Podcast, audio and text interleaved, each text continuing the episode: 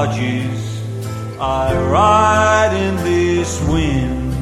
On my good horse, I call you my shiny black bears to the playhouse of fortune to take the bright silver and gold you have taken from somebody else.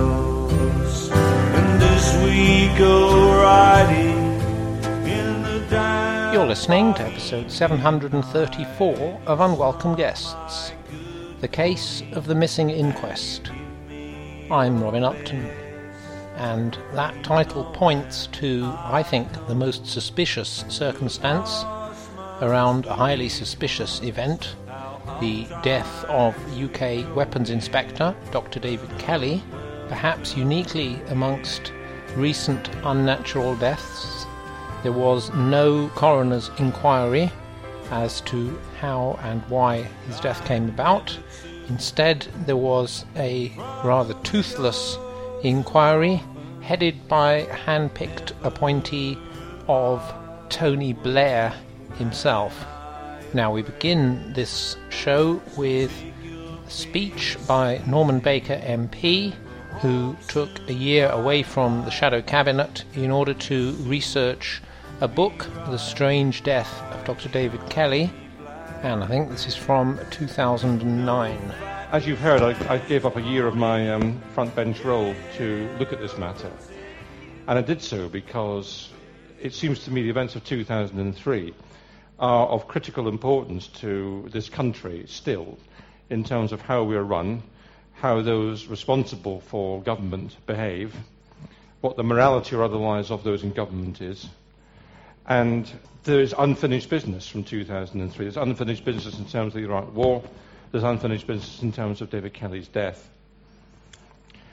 We have an opportunity to pursue that now because the Chilcot inquiry is now underway. That's uh, allegedly an independent inquiry to investigate the run up to the Iraq War, the war itself, the conduct of the war, and the aftermath. Uh, I've met Sir John Chilcot and I've raised with him issues of concern to me, including uh, David Kelly's death. Uh, it's unfinished business because um, what happened in 2003 was a disgrace to this country, uh, an affront to democracy, and uh, cannot be allowed to happen again. Those responsible must be brought to book let me run through that in, in some uh, detail.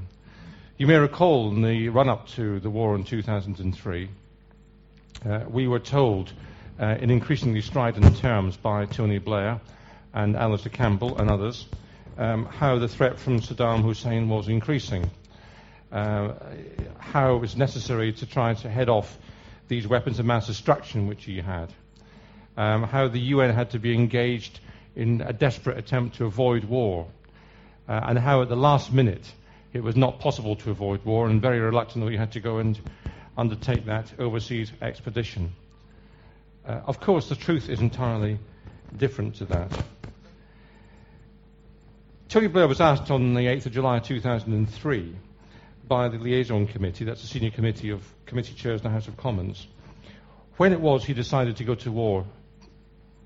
He said, I decided that we could not avoid conflict in, in, the few days before the vote on 18th of March, because it was then that it was obvious that we could not get a second UN resolution that delivered an ultimatum to Saddam.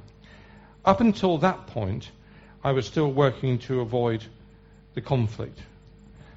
Uh, so we're led to believe by Tony Blair that uh, he decided only three months earlier, or three months earlier in March 2003, that that was when war was inevitable. Interestingly, subsequently, uh, there emerged in the Sunday Times uh, a memo written by Matthew Rycroft, the Prime Minister's private secretary, taken in July 2002, um, which was headed, This record is extremely sensitive, no further copies should be made, which is doubtless how it got to the Sunday Times. Uh, and it reports on the discussions between Sir Richard Dearlove, then the head of MI6, quaintly known as C. Um, and this is what he is recorded as having told Tony Blair and the cabinet. or elements of the cabinet. C reported on his recent talks in Washington. There was a perceptible shift in attitude. Military action was now seen as inevitable. Bush wanted to remove Saddam through military action, justified by the conjunction of terrorism and WMD. But the intelligence and facts were being fixed around the policy. July 2002. And what was the response of British ministers to that assessment from the head of MI6 at that point? Was it horror that the Americans were going to break international law? Was it a determination to use our so called special relationship to rein them in? No, this is what Jack Straw, as Foreign Secretary, is recorded as saying in July 2002. It seemed clear that Bush had made up his mind to take military action, even if the timing was not yet decided. But the case was thin. Saddam was not threatening his neighbours, and his WMD capability was less than that of, Lib- of Libya, North Korea, or Iran. We should work up a plan for an ultimatum for Saddam to allow back in the UN weapons inspectors. This would also help with a legal justification for the use of force. Um, so there's no doubt that ministers had decided in July 2002 to go to war. That's absolutely clear. It, at the very latest, they may have decided even earlier than that. And what happened after July 2002 and between then and March 2003 was a whole series of dossiers were produced, the famous dodgy dossiers, designed to convince parliamentarians and the public at large that the threat from Saddam was increasing and the military action was to be uh, inevitable. That was a disgraceful deception. Um, when we were told, first of all, that no war had been decided upon and there had been, and then information was manufactured to justify the case for war. Uh, Hans Blix, the UN weapons inspector, uh, subsequently said that the British government had taken the advice from the security services, the intelligence, and had changed question marks into exclamation marks. In other words, they corrupted the system for political ends. Tony Blair, that man again, said to the House of Commons this there was no attempt at any time by any official or minister or member of number 10 Downing Street staff to override the intelligence judgments of the Joint Intelligence Committee. That includes the judgment about the so-called 45 minutes. We were 45 minutes from doom, as you may remember, according to the headline in some of the papers. It was a judgment made by the Joint Intelligence Committee and them alone, which is contrary to what Hans Blix subsequently said about the interference. And I'm afraid the evidence is that Hans Blix was correct because we now know from the various drafts of the dossiers released that each one became stronger than the last until the last one, which was finally released, was sufficiently strong to serve its political purpose. There were 16 textual alterations suggested by Alastair Campbell. This is the Prime Minister's press officer, remind you, not an intelligence officer, no access to intelligence data. He was suggesting textual alterations. For example, uh, he suggested that instead of maybe a threat, uh, it should be is a threat, um, which strikes me as not simply presentational changes, but changes to the whole thrust of the document. When it was quite plain in the initial drafts that uh, London was not threatened directly, uh, the 45 minutes related to battlefield conditions, the uh, explanation that it related to battlefield conditions was removed, thereby allowing the Sun and the Evening Standard to run headlines 45 minutes from doom. Sir Rodric Braithwaite, you may not have heard of him. Sir Rodric Braithwaite uh, was a former chair of the Joint Intelligence Committee. And this is what he wrote in the Financial Times subsequent to the war. A spectre is stalking British television, a frayed and waxy zombie straight from Madame Tussauds. This one unusually seems to live and breathe Perhaps it comes from the Central Intelligence Agency's box of technical tricks, programmed to spout the language of the White House in an artificial English accent. There is another possible explanation. Perhaps what we see on television is the real Tony Blair, the man who believes that he and his friend have the key to the horrifying problems of the Middle East. Mr. Blair's prime responsibility is to defend the interests of his own country. This he has signally failed to do. Stiffened opinions, but often in the wrong, He has manipulated public opinion, sent our soldiers into distant lands for ill conceived purposes, misused the intelligence agencies to serve his ends, and reduced the Foreign Office to a demoralized cipher because it keeps reminding him of inconvenient facts. He keeps the dog, but barely notices if it barks or not. He prefers to construct his foreign policy out of self-righteous soundbites and expensive foreign travel. And may I remind you that was the former chair of the Joint Intelligence Committee, uh, the senior body uh, of officials looking at intelligence for the government. Um, Tony Blair has never been held to account for that. He has, uh, in, a, in a matter beyond satire, uh, where does Private Eye go now, uh, been appointed, of course, as a Middle East peace envoy. So we then had a Hutton inquiry. The Hutton inquiry was set up following the death of David Kelly, officially to look into the circumstances surrounding the death of David Kelly, to which obviously I'll return in, in a lot of detail in a moment. But what Lord Hutton did with his inquiry was to spend the time uh, discussing whether or not the BBC uh, was at fault for the situation which has arisen, uh, including David Kelly's death, uh, or whether it was in some way the government. And surprise, surprise, Lord Hutton concluded that the BBC was guilty of everything and the government was guilty of nothing. It was the most disgraceful uh, so-called inquiry, uh, I think, in this country's history. So disgraceful was it that when we had the results published in January 2004, uh, it forced the resignation of Greg Dyke, the Director General of the BBC, Gavyn Davies, the Chairman of the BBC, Andrew Gilligan, the reporter uh, who'd been involved in the story, uh, and led to the spontaneous demonstration of BBC staff as they walked out of Television Centre and stood there defending Greg Dyke in a manner which reminded me of nothing so much as the Prague Spring of 1968 in Czechoslovakia. It was the nadir for the BBC. And then we had the vomit-inducing sight of Richard Ryder, the BBC's uh, number two to the Director General, coming out to make the most obsequious uh, apology to the government for what the BBC had allegedly done. What the BBC had done was ch- was report the facts. That's what they'd done. There was a marginal error in Andrew Gilligan's report, but essentially the report which caused so much fuss when he reported that the dossiers had been sexed up uh, that report was essentially correct. But all those people at the BBC resigned. Nobody from the government resigned over the Iraq War. Nobody. Not the Prime Minister, not the Foreign Secretary, not the Defence Secretary. Nobody. That's the kind of country we have to live in at the moment, and this is why this is unfinished business. We cannot ever allow again uh, a government to behave in that way and to get away with it. And the Chilcot inquiry gives an opportunity, at least, to bring in political terms, was responsible for that desperate period to book.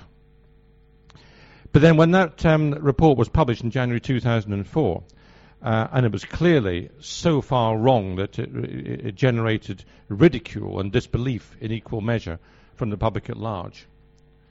Uh, I wondered if he was so wrong on the issue of the BBC versus the government, uh, whether he was actually right on David Kelly because David Kelly, who, whose death had prompted this whole business, uh, had rather been forgotten in the inquiry. The inquiry centred, let us say, largely on uh, the government and the BBC, and poor old Dr. Kelly didn't feature very much at all.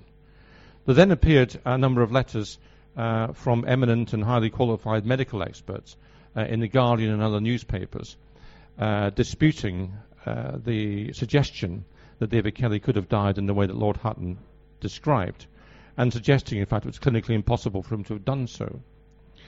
Uh, those letters worried me, and I began to look into the matter.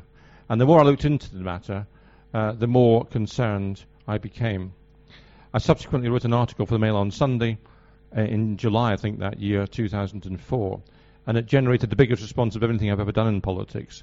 About a thousand people contacted me by email, letter, uh, telephone, all bar two uh, were supportive of the concern I expressed and urged me to go on with my investigations.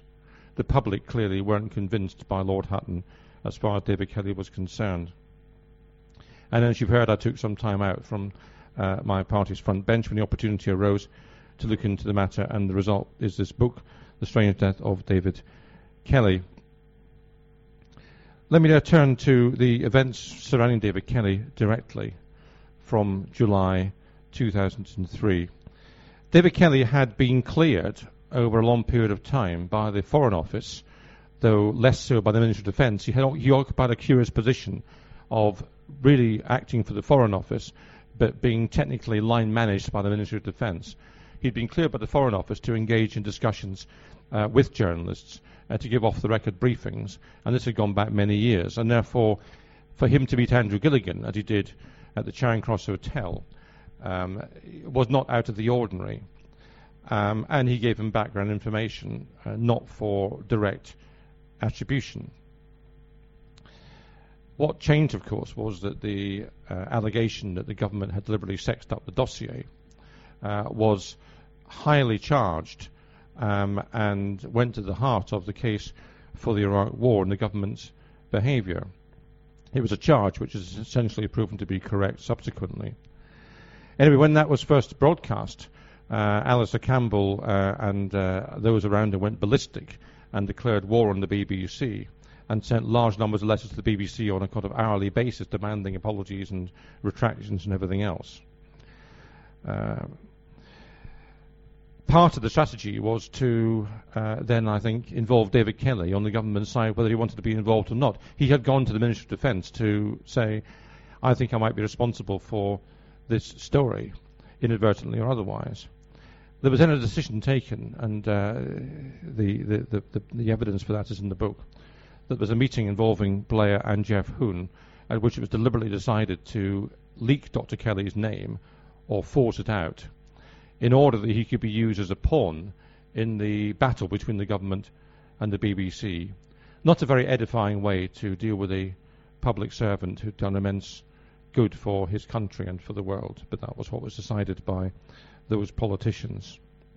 Subsequently, then, he was outed, thanks to uh, Geoff Hoon and others, and that led to his appearance at the Foreign Affairs Committee on the 16th of July 2003, uh, when he faced uh, a difficult time.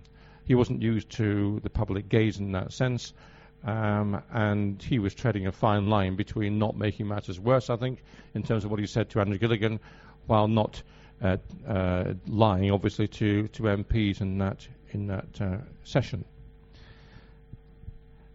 Now let me give you the official version of events, as Lord Hutton will describe it. Uh, the events uh, of that particular committee meeting were harrowing for David Kelly, uh, so Lord Hutton will tell us. Um, he wasn't used to that.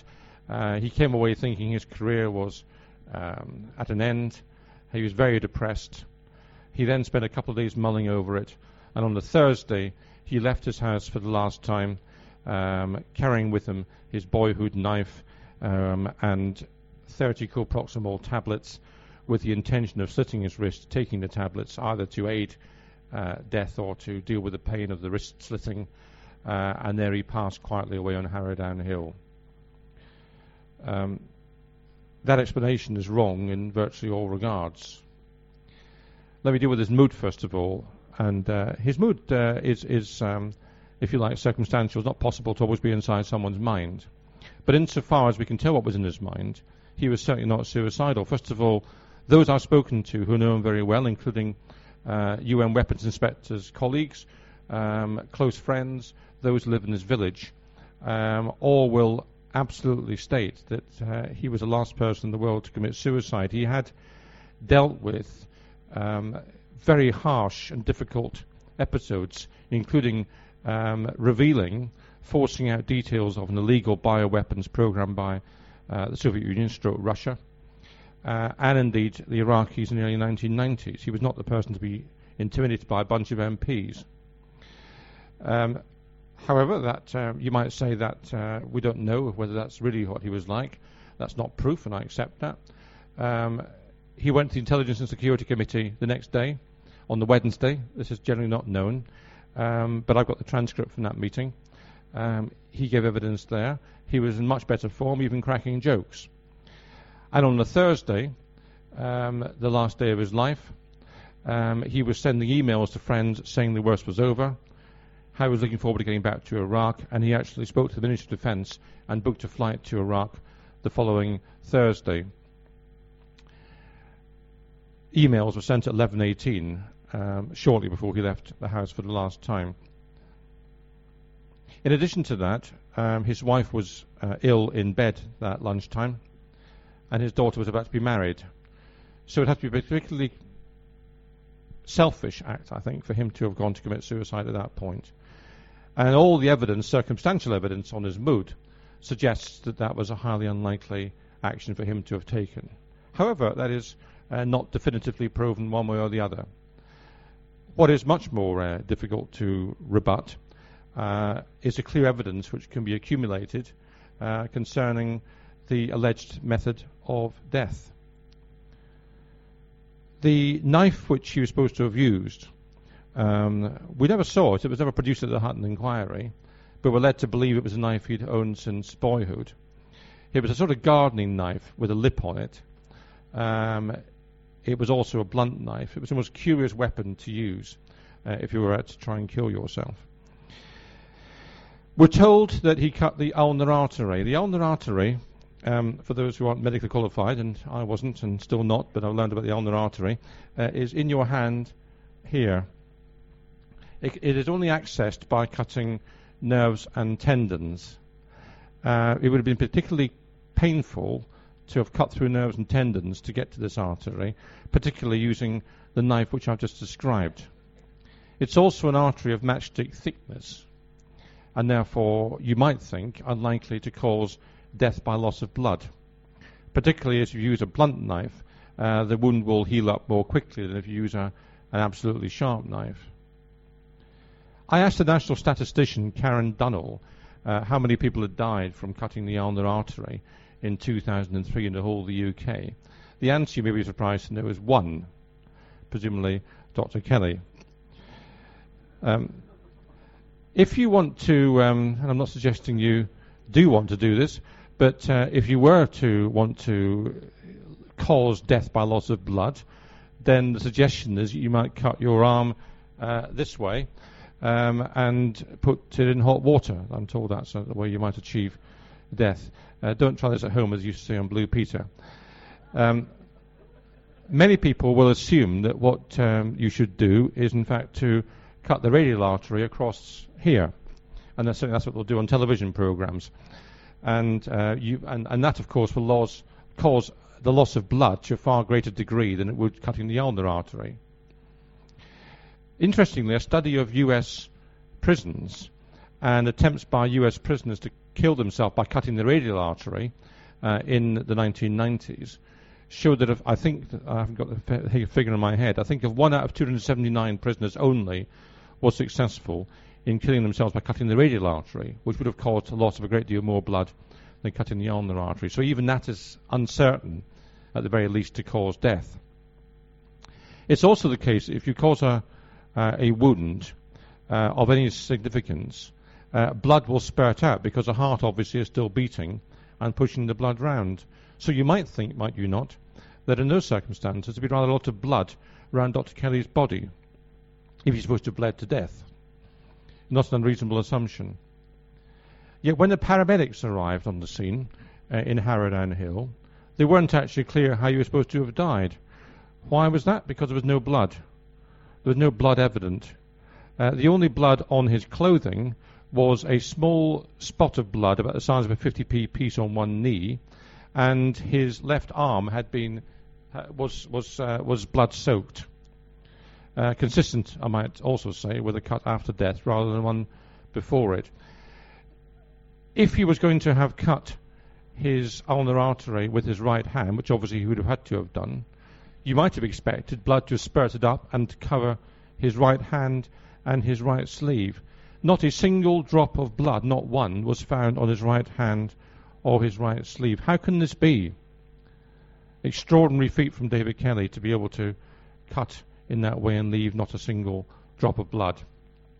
And there are some other curiosities as well about this um, about this knife and the alleged method of death.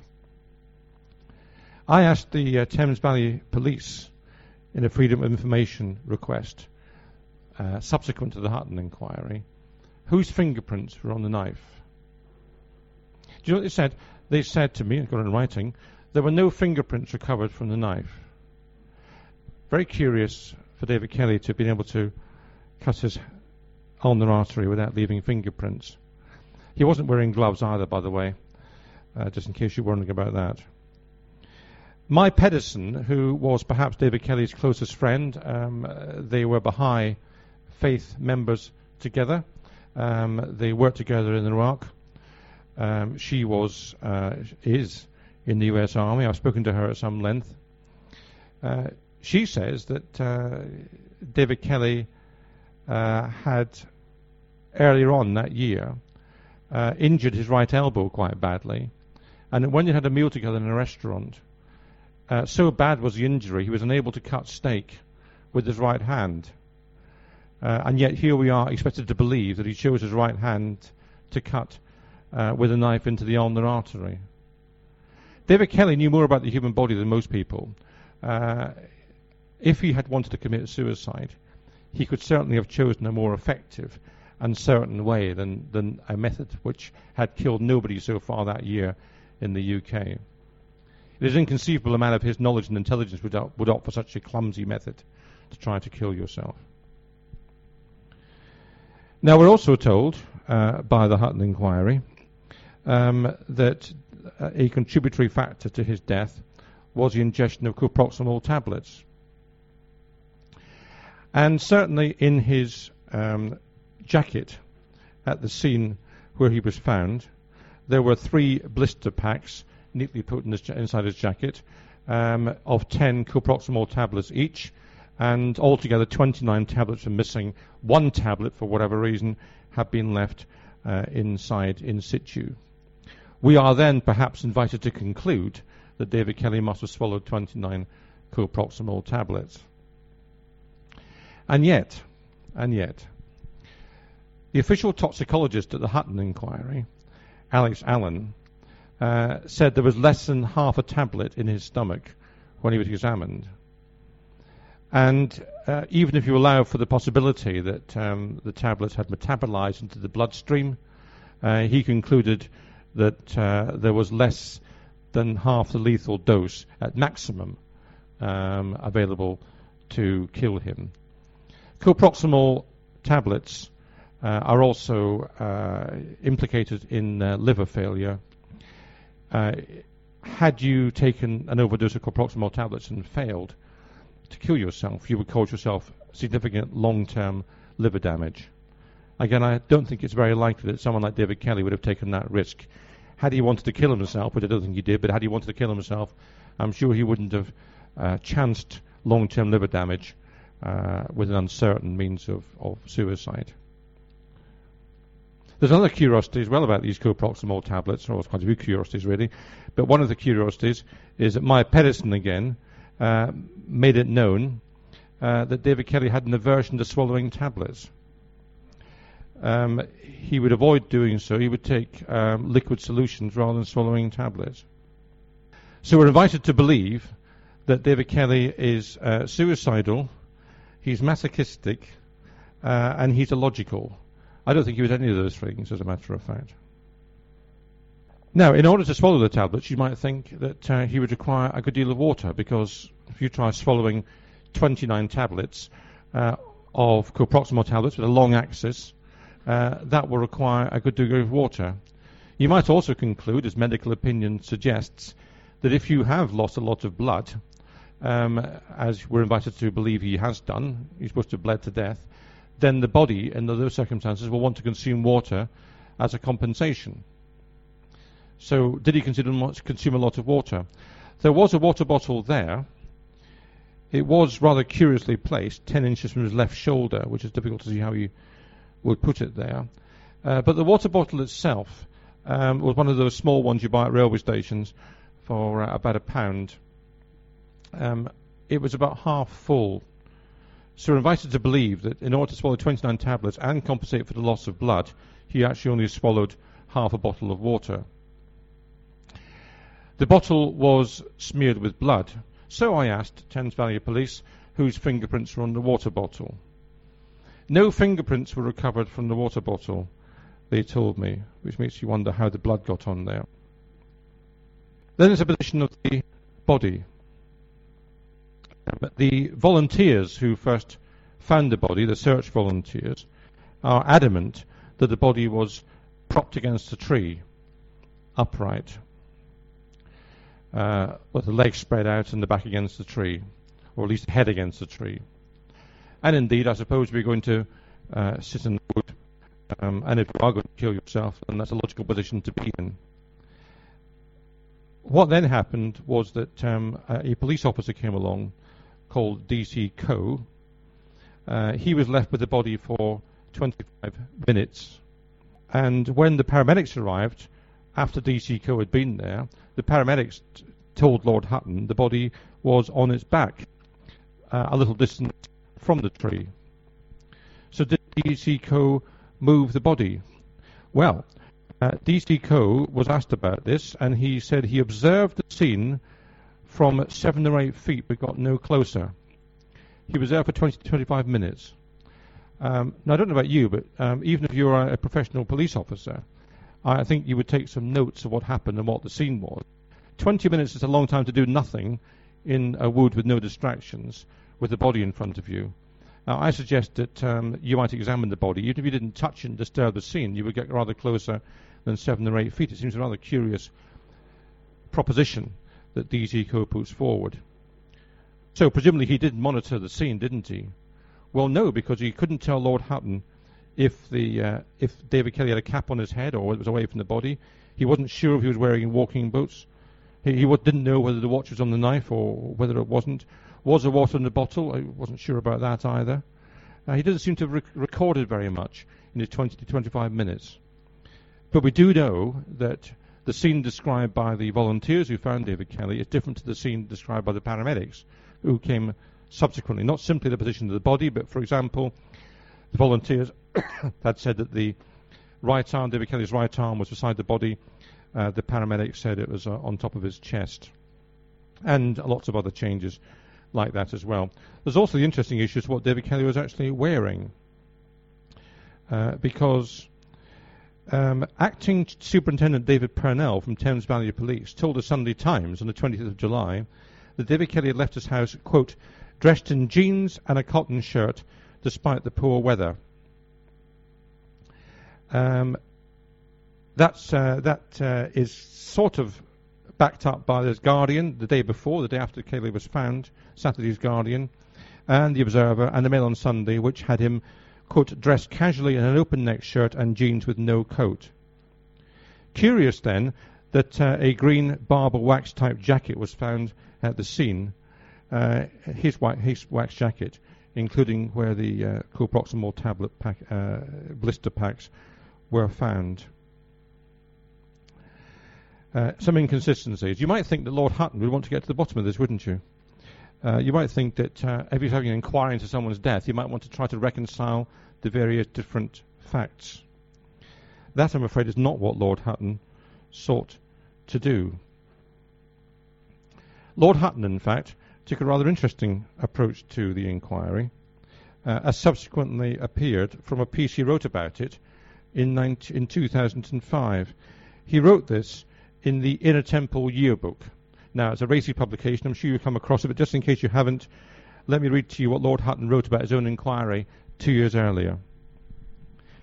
At the outset of my inquiry, it appeared to me that a substantial number of the basic facts of the train of events that led to the tragic death of Dr. Kelly were already apparent from reports in the press and other parts of the media. Therefore, I thought that there would be little serious dispute as to the background facts. I thought unnecessary time could be taken up by cross-examination on matters which are not directly relevant. That's how Lord Hutton approached his inquiry, in his own words. And therefore, when the police gave conflicting evidence, as they did, about where the body was, what he was wearing, where the water bottle was, how many police officers even were there, because they're all matters which the police themselves contradicted themselves on. What did Lord Hutton do about that? Lord Hutton concluded he noticed the inconsistencies, and when he reported, he said that the fact that there were inconsistencies shows the police were honest in telling the truth. Because, this is the reason why, the whole stay with it, this is the reason why, because if the police had all said the same thing, he would suggest they had concocted the story. The fact that they all told different events shows that they were honest, but uh, perhaps had poor recollection. That was Lord Hutton's conclusion on that. And then there were interesting uh, moments when it looked like the inquiry might actually get somewhere. Nicholas Hunt, for example, uh, the pathologist, uh, when he was uh, questioned. Um, the first, the first opening salvo to Nicholas Hunt was this from uh, James Dingemans, QC, the QC for the Hunt inquiry. Quote, I am not going to trouble you with the details of the toxicology report, was the first thing he said to him. Why not? That's what he's there for. Why not ask him about the toxicology report? He wasn't subject to any cross-examination, despite the curious access, uh, aspects of the case. He was asked, however, at the end of his evidence, which didn't last very long, um, if you could tell from the examination if there were any signs of a third party involvement in Dr. Kelly's death. This is what he said, the pathologist. The features are quite typical, I would say, of self inflicted injury if one ignores all the other features of the case. So, what happened then? Was Dr. Hunt asked what those features were? No. Thank you very much. That's what happened then. He, uh, he was asked then, was there anything further he would like to say on the circumstances leading to Dr. Kelly's death? This is what he said. Nothing I could say as a pathologist, no. It's rather a curious answer, isn't it? You think somebody might want to pursue that point, but nobody did. So how was it that we had such a ludicrous inquiry, uh, a joke of an inquiry, which failed to do what any normal process would do? Answer, it was not a proper inquiry. It was not a statutory inquiry. It was a non-statutory inquiry. Now, that may sound like a, a rather technical point, but it's actually terribly important. Lord Hutton was appointed um, with, due, with all due speed. Uh, for those of us who don't believe the government sometimes acts fast enough and takes a long time to do anything, um, take heart from the speed with which Lord Hutton was appointed. According to official event, Tony Blair was in the air um, on the way from America to Japan, um, more than halfway there, when he was told of uh, the Dr. Kelly's body being found. This is the official version. He then spoke to Lord Falconer, uh, the relevant minister, and to Alastair Campbell. It was decided that there ought to be an inquiry into Dr. Kelly's death. It was concluded that Lord Hutton would be the appropriate person to chair that. It was necessary to send out the Master of the Rolls uh, to see whether he was in agreement with that. It was then necessary for Lord Falconer to go to visit Lord Hutton to discuss the matter with him, uh, at which the terms of reference would be agreed. Lord Hutton then had to agree the terms of reference and mull over the matter. He then had to agree. Lord Falconer had to appoint him, and it had to be reported back to the Master of the Rolls and to Tony Blair. And you know what? All this happened before Tony Blair actually landed in Japan astonishing speed with which the government can act when it wants to do so. But of course, what that did mean was that when the stories in the papers were written that day, they were written about the establishment of an inquiry, not about the circumstances surrounding David Kelly's death. A very convenient change of direction. Now, in this country, if you believe in the rule of law, we have something called a coroner's inquest. And when somebody suffers an unexplained or violent death, there is an inquest. That inquest is established under proper procedures, long established proper procedures, uh, at which, for example, people give evidence under oath, they can be subpoenaed to attend, uh, and the normal safeguards of a court procedure will apply. The rules of cross examination, for example, um, and the hurdles required to reach verdicts. For example, in a coroner's inquest, you have to be convinced beyond reasonable doubt, that's the hurdle, before you can bring in a suicide verdict. Beyond reasonable doubt. I just wind you back for the last 10 minutes and ask you whether you think this is beyond reasonable doubt in this case. But of course, we didn't have a coroner's inquest because the Oxfordshire coroner, Nicholas Gardiner began to look at the matter, as indeed he would. It was within his bailiwick, within his jurisdiction. But then what happened? Lord Falconer, a government minister, who'd been in touch with Tony Blair, of course, about Lord Hutton's appointment, told the Oxfordshire coroner he was being replaced in this matter by Lord Hutton. But the Oxfordshire coroner said, Well, I'd like to carry on a bit further. But then Lord Falconer wrote to him and said, I'm effectively, I'm bundling you off the case. You must stop your work now. Um, I've got those details. I've got those letters because Harriet Harman uh, very helpfully released them to me under the Freedom of Information Act. So we know what Lord Falconer wrote to the Oxford coroner. It's all there in black and white. Now, I don't know about you, but I'm not particularly comfortable with uh, a government minister telling a coroner to get off the case uh, when it's a, a, a, significant death like this. But that's what happened on this particular occasion. And Lord Hutton was appointed. And Lord Hutton was appointed under the Coroners Act 1988 under a provision which has been not very often used. Now, that provision was brought in by the then Conservative government for actually quite a sensible reason. Because uh, when you have a situation such as, say, a train crash, and you have multiple deaths, all of which have the same cause, then it's actually more efficient and less heartrending for the individuals involved, the family members and so on, if the matter can be dealt with as one inquiry rather than having a series of repetitive inquests. So that provision was brought in to deal with that situation.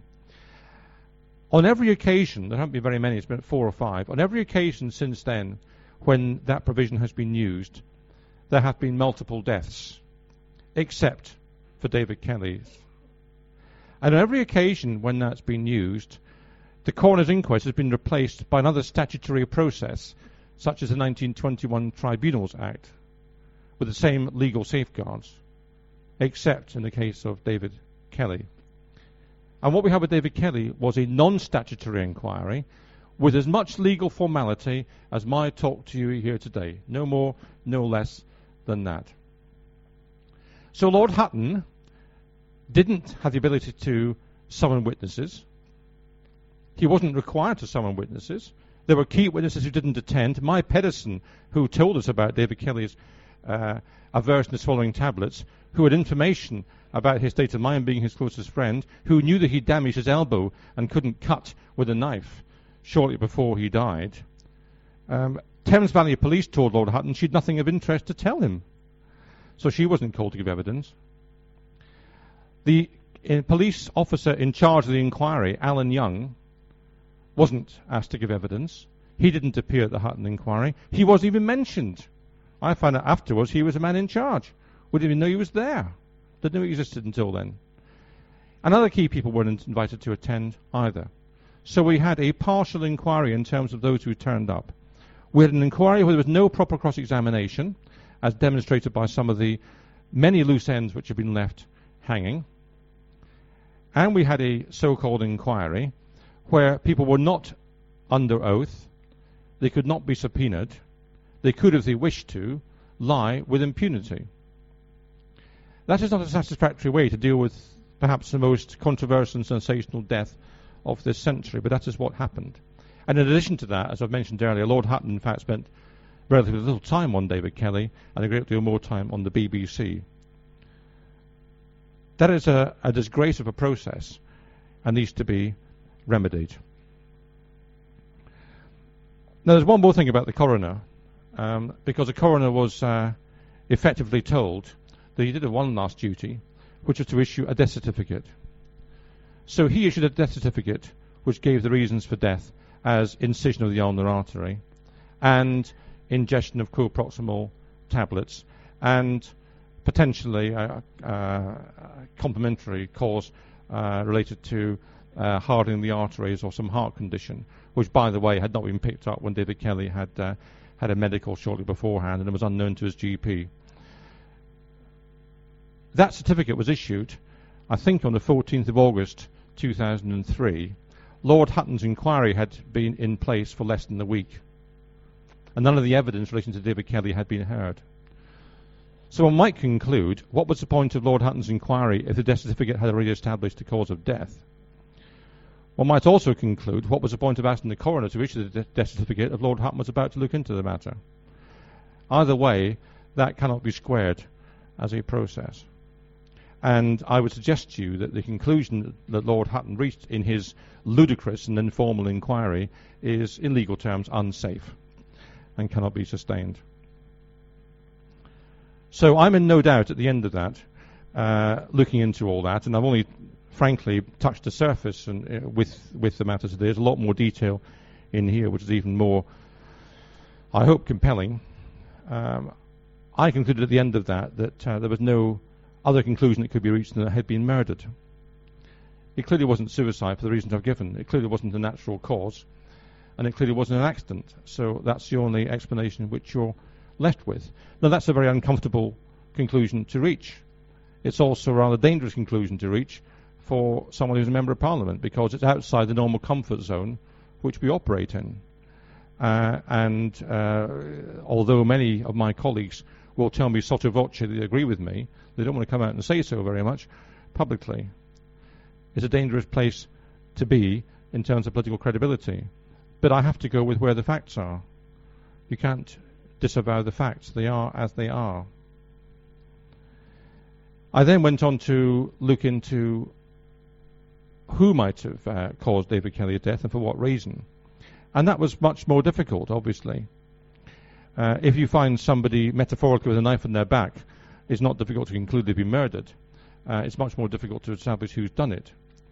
Uh, and uh, my uh, investigations took me into contact with members connected with the security services, both in this country and America, with UN weapons inspectors, with people in his own um, community, in his own village, um, with others who had something to say. And my Mail on Sunday article, which I referred to, had in fact generated about 30 responses, uh, specifically providing new leads or new information about David Kelly's um, circumstances, which was useful to, to, be able to take forward. Um, there isn't an obvious person or body responsible. Now, I've in my book gone through and identified what I think happened. And I think the key to understanding what happened uh, is to ask why it is that uh, he was found as he was in Harrowdown Hill. If you accept, as I hope you do, that he did not inflict those wounds upon himself and that they were not the cause of death, then the key question is why those wounds were inflicted, why it was that the ulnar artery was cut, why it was that the impression was given that he had committed suicide. Why was it a strange death? And the only logical answer to that is that it was an attempt to make a murder look like suicide. That's the logical explanation for that. And as someone in the KGB once said, um, any idiot can commit a murder. It takes an artist to commit a suicide. And I think there's some evidence of that there. Why would you do that? Well, the book goes into some detail as to uh, who might have been responsible and dismisses those theories. For example, I don't think it was in the interest of uh, the government of the day to have Dr. Kelly killed. Uh, I don't rule out that possibility uh, that governments do behave in that way uh, on occasions. Uh, I spoke in part of my inquiry to Wouter Basson. Wouter Basson is, as you may or may not know, the man who was engaged by the apartheid regime in South Africa to develop weapons, first of all, to be able to kill people without it being detected, and particularly to be able to kill black people and not kill white people. That was his task. He had a lot of money and uh, resources to enable him to do that. Um, if you want to read about it, it's all there in the Truth and Reconciliation hearing, which are being published in open session by the South Africans as a result of what um, Nelson Mandela put in place around the turn of the century. I spoke to Walter Basson. Uh, his view was that, uh, he, well, first of all, he knew David Kelly and said he wouldn't commit suicide, but he also said to me, if you think Western governments don't have the capacity to commit assassinations, uh, then you're naive. Um, so, you know, I leave that with you. You can make up your own mind about that. But there was no obvious political motive for Tony Blair and his colleagues, whatever else they did, to have been responsible for David Kelly's death. It caused a, a storm for them, which may have led to the downfall of the government. So it's difficult to see what motive they would have had in that matter. Others may have had other motives, and I go through that in the book, and I explain to you in there why I've reached a conclusion which I have. I'm conscious of the time, and also I want to bring some people in for questions, so let me stop there. But let me just say what I want out of this process and why I'm doing it. I want three things. First of all, I want a coroner's inquest. Um, I've indicated in my book what I think happened. I've indicated why the conclusions Lord Hutton has reached are wrong, but I don't pretend that I'm a replacement for a proper legal process. I'm not. But I think there should be a proper legal process. I think if we don't stick to that basis in law, then it's a very dangerous road we go down. So there should be a proper coroner's inquest. Secondly, we need a proper and full inquiry into the Iraq War. I hope that John Chilcot will provide that. And I'm certainly more hopeful, having spoken to him, that he might be get somewhere nearer it, nearer it than uh, Lord Hutton did. But we need to bring to book those who lied to us, including our Prime Minister. He can sue me if he wants, who lied to us in 2003 uh, about what was the position regarding Iraq. Those people need to be brought to book. And thirdly, I think given what David Kelly did uh, to make the world a safer place and the service he did to this country and to the world, it would not be inappropriate if there was some posthumous recognition of his work on this planet. It is perhaps ironic that um, when he was found, which, by the way, I forgot to mention, was just after Parliament had gone to recess for a number of months, so we couldn't ask any questions about it. When he was found dead in the woods in a rather sad way, Tony Blair was receiving 17 standing ovations uh, from the US Congress for giving some sort of moral justification to George Bush's illegal war in Iraq. Uh, one can't help thinking that uh, there's something rather unjust about that comparison. Uh, I would like to see David Kelly recognised for the work he did, uh, because while Blair and Bush were causing wars, David Kelly had actually done quite a lot to avoid them. He was the one who had taken away the weapons of mass destruction, not Blair and Bush, and I think that should be recognised. Now, we continue with an interview with Dr. David Halpin, who, as a retired surgeon, observed what was claimed about Dr. David Kelly's death and said that that made no sense at all based on his experience as a doctor. And with a group of other doctors and a coroner, formed a legal opposition to the David Kelly case and tried to challenge that in the High Court. And this is an interview after the UK government's decision to refuse to reopen the inquest into Dr. David Kelly's death. It's from December 2011. I was told to expect failure, all right? So I'm not weeping. I might weep later. But nothing has changed. You don't bleed to death from cutting the ulnar artery in your wrist. That, as a surgeon, many surgeons will tell you, doesn't happen. And that's what was said to have happened to Dr. Kelly. The other thing which hasn't changed is there's still no inquest. Do you understand me? There was no inquest worth its salt eight years ago, well, eight and a half years ago, and there's been no inquest today. All they've done is to refuse us an inquest. All right?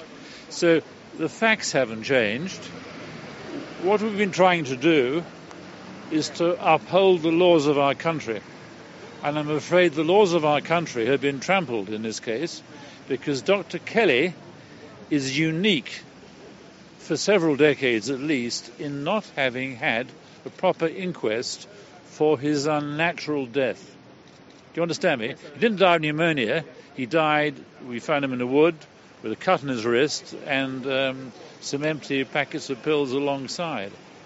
The thing is, the law that we saw today, or we were subject to, subjected to, was quite arcane. It was quite quite complicated, really. And um, but you have to keep saying, what's it about? And what it's about is that there was a man died unnaturally, as I've said, and a Lord Chancellor who also had another post. He was Secretary of State for Constitutional Affairs. He decided whilst within a few hours of Dr. Kelly's body being found, he decided to have an informal inquiry, an inquiry without an oath. That's an ad hoc inquiry. Added another thing later called 17A. We can discuss that as well. Not enough time. But the thing is that that he did it. The alacrity that Lord Falconer applied to this case was extraordinary. Consider the um, Chilcot inquiry, I call it the conversation because it has no law, nothing will happen. That, that started six and a half years after they first started killing people in Iraq. Six and a half years. Kelly's inquiry, or at least the appointment of it, happened the morning his body was found. Work that one out. Well, we know why it was done like that, because uh, Falconer wanted to contain, contain the inquiry so that everything was filtered, do you see? So the police didn't come forward with evidence saying there were no fingerprints on the knife, no fingerprints on the spectacles, no DNA or something. A lot of evidence was retained. And you say, why was it retained? If it was an inquest for with suicide, these things would have come forward. We've had to prize these facts out one by one, particularly a man called Miles Goslett, a journalist, freelance journalist, and he has, through freedom of information requests, um, got these things out. It was hard, it was mentioned today, but not in the right context. You see, it, what we heard today was a small part of what you would get at an inquest. If there was an inquest, it would run for about six, seven weeks on this man, and then the country would know his death was properly investigated. At the moment, it hasn't been investigated at all, whatever you're told. The government will certainly be hoping this is the end of the matter. No, it's not. No, no, no. no you, I can tell you there are millions of people in this country who were shocked by his death and remain certain that they haven't heard the whole story. I'm not saying that he was uh, murdered. Maybe he was a suicide. But what we do know is the inquiry was insufficient. I get the impression you believe it was a lot deeper than just. I do. The... I, the, the story about him being the source, he wasn't the source anyway of this sexing up. We all knew the dossier was sexed up to justify the Iraq War. Millions of people knew that in this country. So that was a known, do you see? So it wasn't as if that was any great secret. But um, if you look at the, it is complicated really, but he had access to a lot of um, information. He had five um, hard drives in his house with encrypted, encrypted apparently. Um, they were removed by the police after he was found dead, and um, I feel he would have known what was being used in Iraq. And if you look at my website, the website of David Halpin, and you look at an essay I wrote, which was Tony Blair, my favourite person. Uh, what that wasn't the title. Tony Blair, Questions Before Charge. If you look down the bottom of the essay, you will see some pictures. There's a picture of a lady in Palestine who's got shrapnel in her tummy, died. And there's a picture of a boy called Ali Abbas, whose arms were burned off, incinerated. From, so he's armless. He's back in Baghdad now. And that boy, um, Ali Abbas, his arms were incinerated by a, I don't know what it was exactly, but it was some type of nuclear weapon. Right. Ten days from when the bombardment started. Ali Abbas, his mum and dad, and ten relatives were incinerated in the same house that night. You, there's no weapon I know about which can cause that, which is conventional. And I think people, I think that Dr. That Dr. Kelly might have known about this. You see what I mean? Kinds of weapons. Well, I think that don't ever believe that we don't use some pretty vile weapons. You know, what is a, what is a weapon of mass destruction? A thousand kilogram bombs, where they're now talking about using uh, nuclear tipped bunker busters in Iran. You see? So I think Kelly might have known that. I don't know. But he was a very intelligent man, a conscientious man, I think, and I would suspect that he knew something that this is, of course, assuming that there was foul play. We don't know that. What we need is a proper inquest. Um, i was born in 1940. I was the eldest of four children. My sister, who's the second one down the line, was here today supporting me and supporting this country. I'm a patriot, so is she, so millions of others. And we want a country to be truthful and not to be corrupt. This country is corrupt at the top and for a long way down, you know? To lie, when I was a when I was a little one, to lie was a cardinal sin. So when I see untruthfulness, when I see a lie, I have to react. And I cannot stand lies, hate lies. And uh, this is why I've stuck with it. And I know this is a lie, this case, you see. Uh, not necessarily. He may have taken his life